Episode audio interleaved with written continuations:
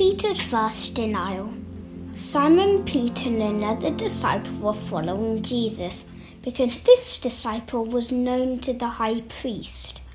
He went with Jesus into the high priest's courtyard, but Peter had to wait outside the door. The other disciple who was known to the high priest came back and spoke to the servant girl on duty there and brought Peter in. Are you one of the man's disciples too? she asked Peter. He replied, I am not. It was a cold night, and the servants and officials stood around the fire they had made to keep warm. Peter was also standing there warming himself. John chapter 21, verse 15 to 19. When they had finished eating, Jesus said to Simon Peter, Simon, son of John, do you love me more than these? Yes, Lord, he said, you know that I love you. Jesus said, Feed my lambs. Again, Jesus said, Simon, son of John, do you love me? He answered, Yes, Lord, you know that I love you. Jesus said, Take care of my sheep. The third time he said to him, Simon, son of John, do you love me? Peter was hurt because Jesus had asked him the third time, Do you love me? He said, Lord, you know all things, you know that I love you. Jesus said, Feed my sheep. Very truly, I tell you, when you were younger, you dressed yourself and went where you wanted. But when you are old, you will stretch out your hands, and someone else will dress you and lead you where you do not want to go. Jesus said this to indicate the kind of death by which Peter would glorify God. Then he said to him, Follow me. Well, good morning, everyone uh, exciting times. I've moved away from the bookcase to another part of the house, you know, uh, just uh, being a little bit more adventurous this week. Um, and uh, we're looking today at our well-being uh, in our series of All Being Well, and uh, we are looking at what does it mean to keep well spiritually and mentally and emotionally.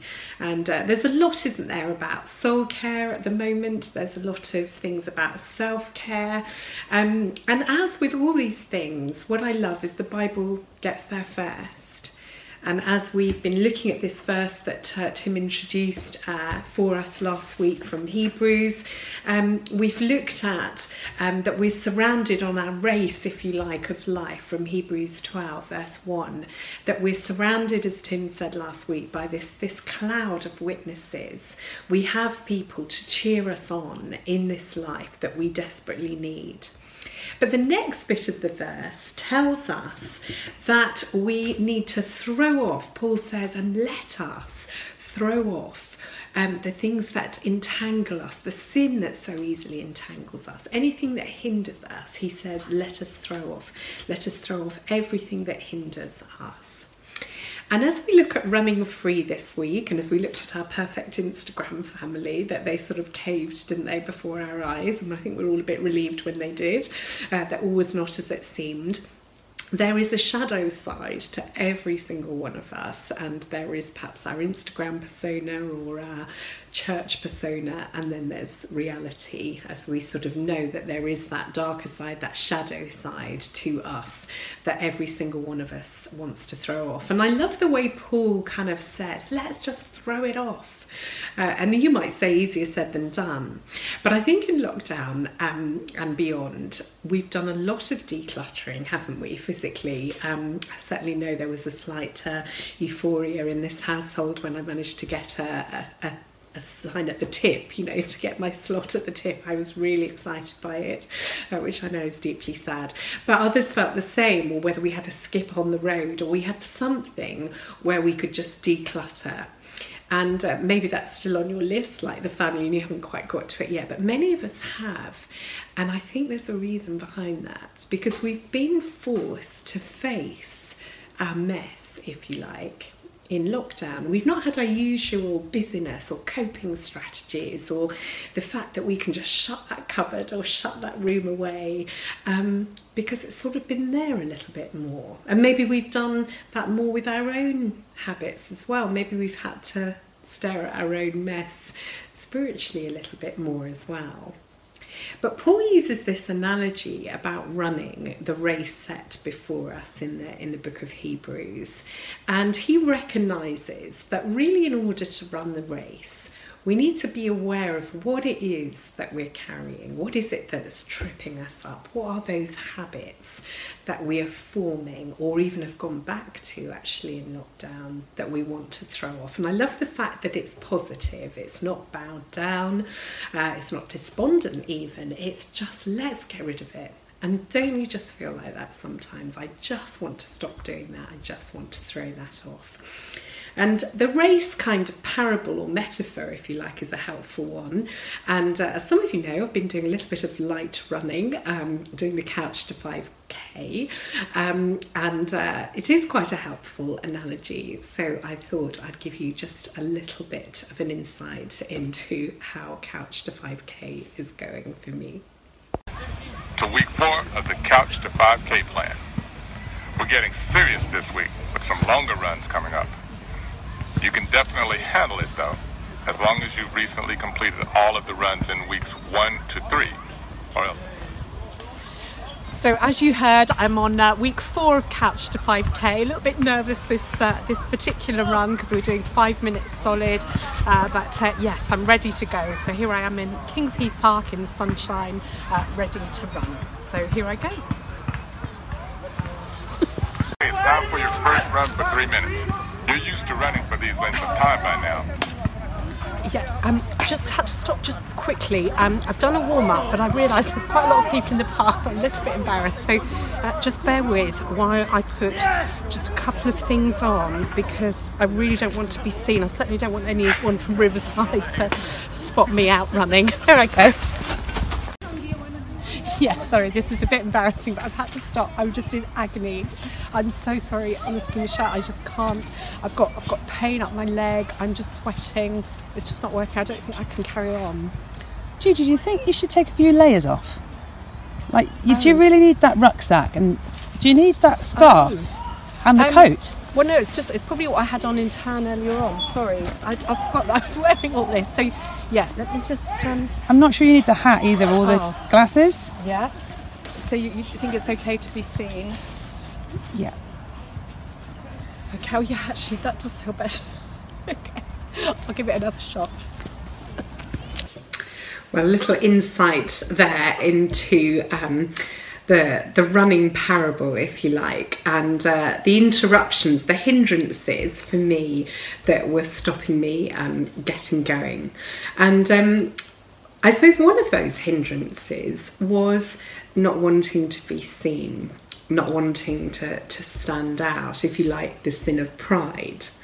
Um, and in these two little extracts that we have from the book of John, we see the character of Peter on a real low and on a on a real high, if you like.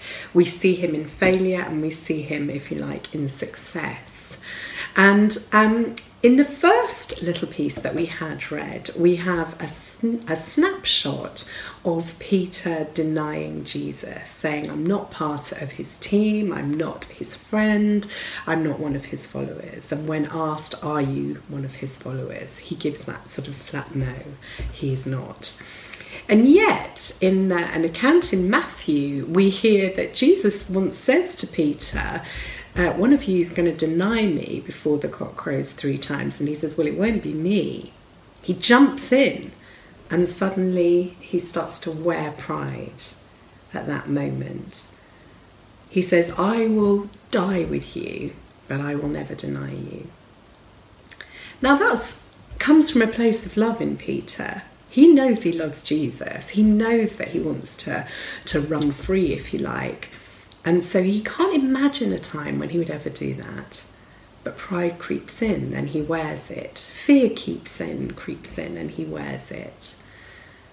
And he doesn't realise until that moment in the courtyard that he started to wear it. A little bit like me with my lovely running buddy Michelle pointing out, why are you wearing all that stuff? You don't need to be carrying that rucksack. You don't need that scarf and that coat on. And almost that sort of, I didn't even realise I was wearing it. And there are things that are hindering us that maybe subliminally we're, we're not really quite aware of. and that God, even today, just wants to highlight. Because Peter will have worn shame, there's no doubt about it. When the cock crowed three times, he thought, oh, it was me. I was the one who's denied Jesus. Jesus was right about me. And shame then starts to be another thing that, that Peter wears. And Judas in the Bible betrays Jesus. And his shame leads to such critical, poor well being or mental health, if you like, that he actually takes his own life. He has nowhere to take the shame that he is wearing.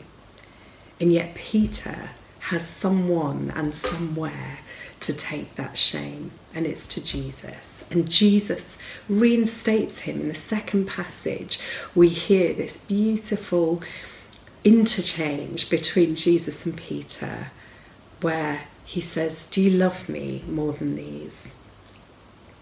And I just felt that in a way, What's our answer to that question today? Because the things that hinder us, the addictions that we have or that we wear that we don't even know about some of the time, are the things that we put ahead of our love for Jesus. And we things get displaced. It's what John Mark Comer says whatever gets our attention starts to be who we become. And isn't that true? That actually, where our gaze is fixed, that starts to change us. And some of those things are destructive and negative, and some of those things are uplifting and beautiful.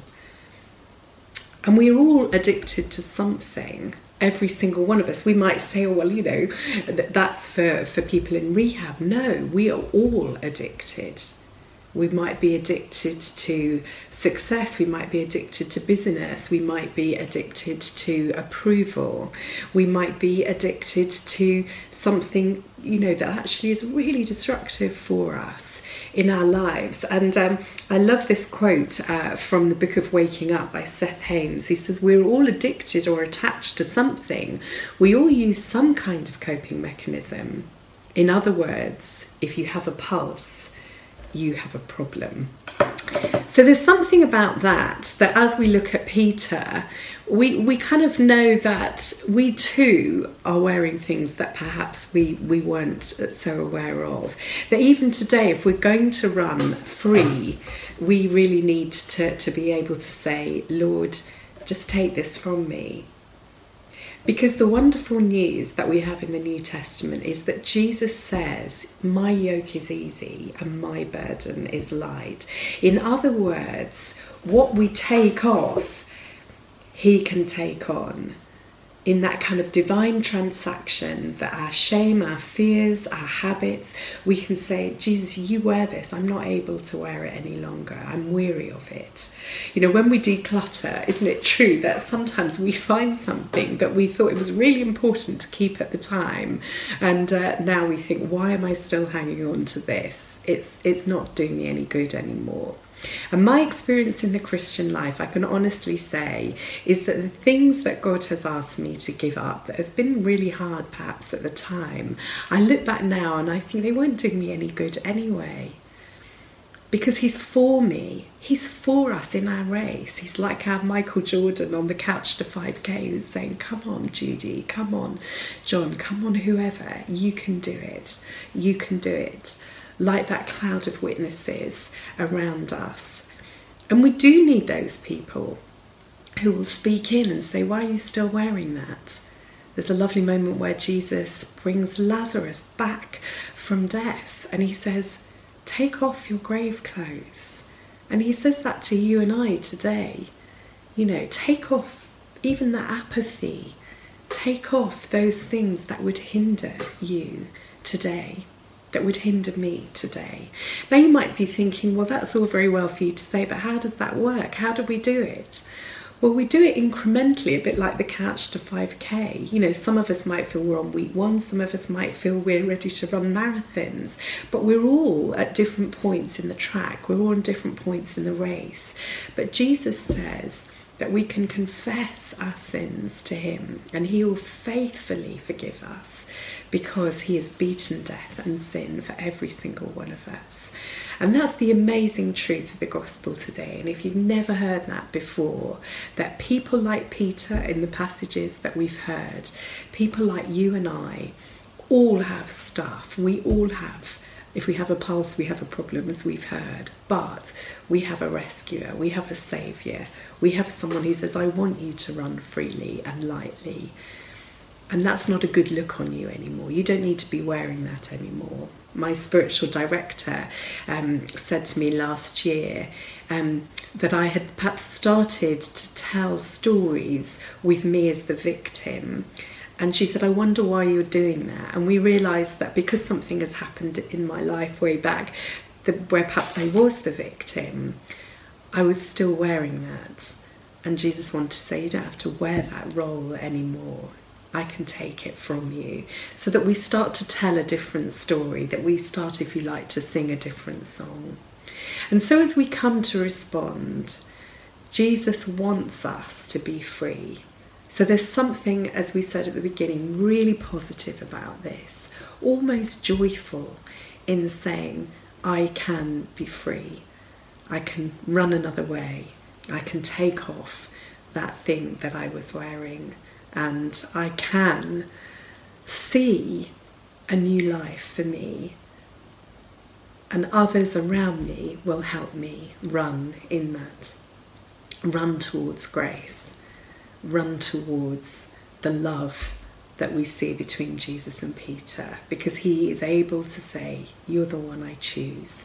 And he says that to you as well today. That in spite of our fragility and our failures and our successes, he says, Do you love me more than these? And I'm going to help you do that. So let's pray together as we respond to that. Let's pray. Jesus, I love you and yet I deny you. I'm a betrayer and a follower.